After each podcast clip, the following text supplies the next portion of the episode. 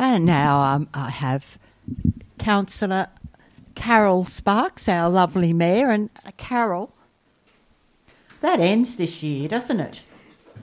It does, yes. We've got our council elections coming up on the 4th of September.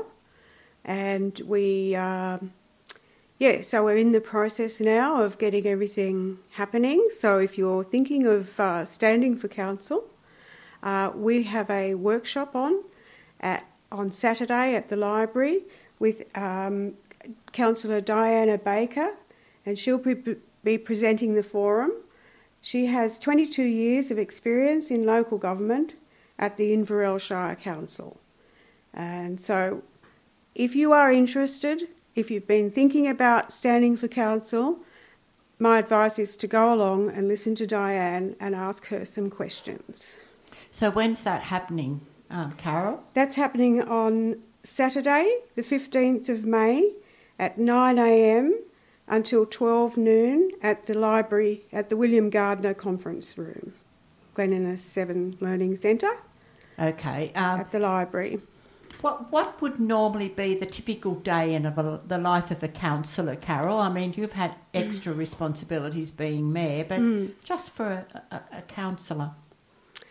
Well, my advice would be to look at the council website. Yes. And go through that. That's sort of a very basic thing to do, is just go through, read the business papers, have a look at the Local Government Act, have a look at community meetings and their codes, and have a look at the Code of Conduct. And then you will get a bit of an idea of what's ahead.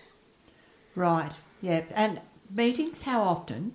Well, we meet once a month, every fourth Thursday of the month, except for Christmas, which is every third, which is on the third Thursday of the month.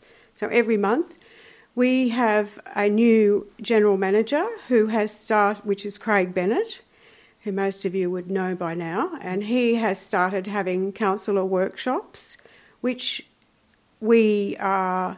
it's not mandatory to attend, but we're advised to attend those workshops because that gives councillors a more knowledgeable, more informed way of looking at some of the decisions that we're asked to make in council.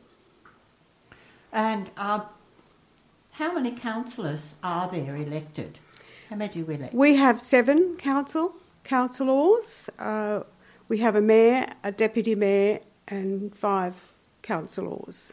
And it'd be nice, Carol, to get a lovely mix of male, female, all Indigenous. Yeah. Yes, I would really like to see that. I'd like to see Indigenous First Nations people put their hand up.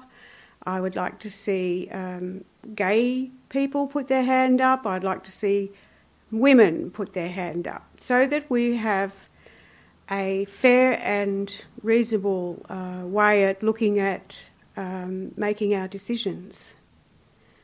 Yeah, and you were saying earlier about having to take an oath. What was every councillor? Yeah, it's a bit of a process, and that process has actually started now. So first of all, you register to become a councillor. So look up on the Australian Electoral Commission website, and they'll give you directions as to what to do. But first of all, you have to register to become a candidate, and then you nominate, and then the election takes place. So, and you work out and talk to the people. It's been a bit of a habit here in Glen Innes for people to just write something in the paper and that's it. Whereas in lots of other councils, they get out and they ask people to vote for them and they tell them what they're going to stand for, and having the whole of the community represented is a really ideal way to go for local government. I really like local government. I think that it's a way for the community to still have a say. We are very much ruled by state government and federal government, but mostly state government, and they put a lot of pressure on councils now, so we have to abide by those rules and regulations. But with representing the community, I think that make sure you vote a person in that's going to actually represent you, and shows that they're willing to work hard for the community, and that their main thing is that for the best interest for the community and its future. Yeah, absolutely. And it is compulsory to vote? It is compulsory to vote. So it's really important then for people to know. And the campaigning will probably start 2 weeks before the election, so you can vote 2 weeks. It's a pre-poll. And when I stood for election last time, I stood out in the street and talked to people. And I think that they really appreciated that. Mm. So that's my advice to councillors that are, or people that are wanting to be a councillor, is get out, talk to the people, find out what they want, and how you might go about it. Talk to the people in the council, talk to your councillors, and see how that goes. So when do registrations close, Carol? The registrations are open now, so you from the 1st of this month to August. So sometime in August they close, and then, or I think you can register up until then, and then you have to nominate after that.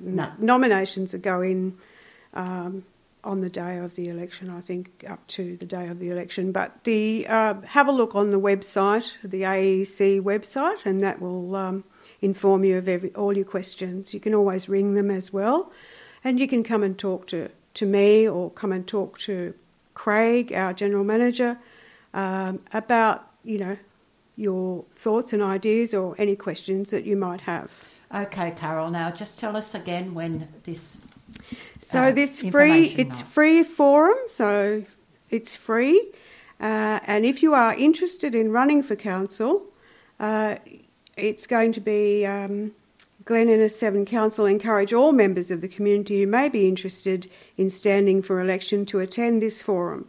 The forum is being held in conjunction with the Australian Local Government Women's Association, which we call ALGA, New South Wales, who will give support, information and encouragement for you to stand for election to council. And council encourages men and women interested in running for council to attend the forum. And Councillor Baker is a very experienced councillor from Inverell. She's got 22 years of experience, and she's a good person to talk to. So don't miss out. So that will be on from 9 o'clock till 12 o'clock on Saturday the 15th of May. Yeah, don't miss out on that one if you're even a little bit interested. Please go along to that. Thank you, Carol. We'll come back after this little piece of music, and Carol will tell us what's been happening in our lovely area.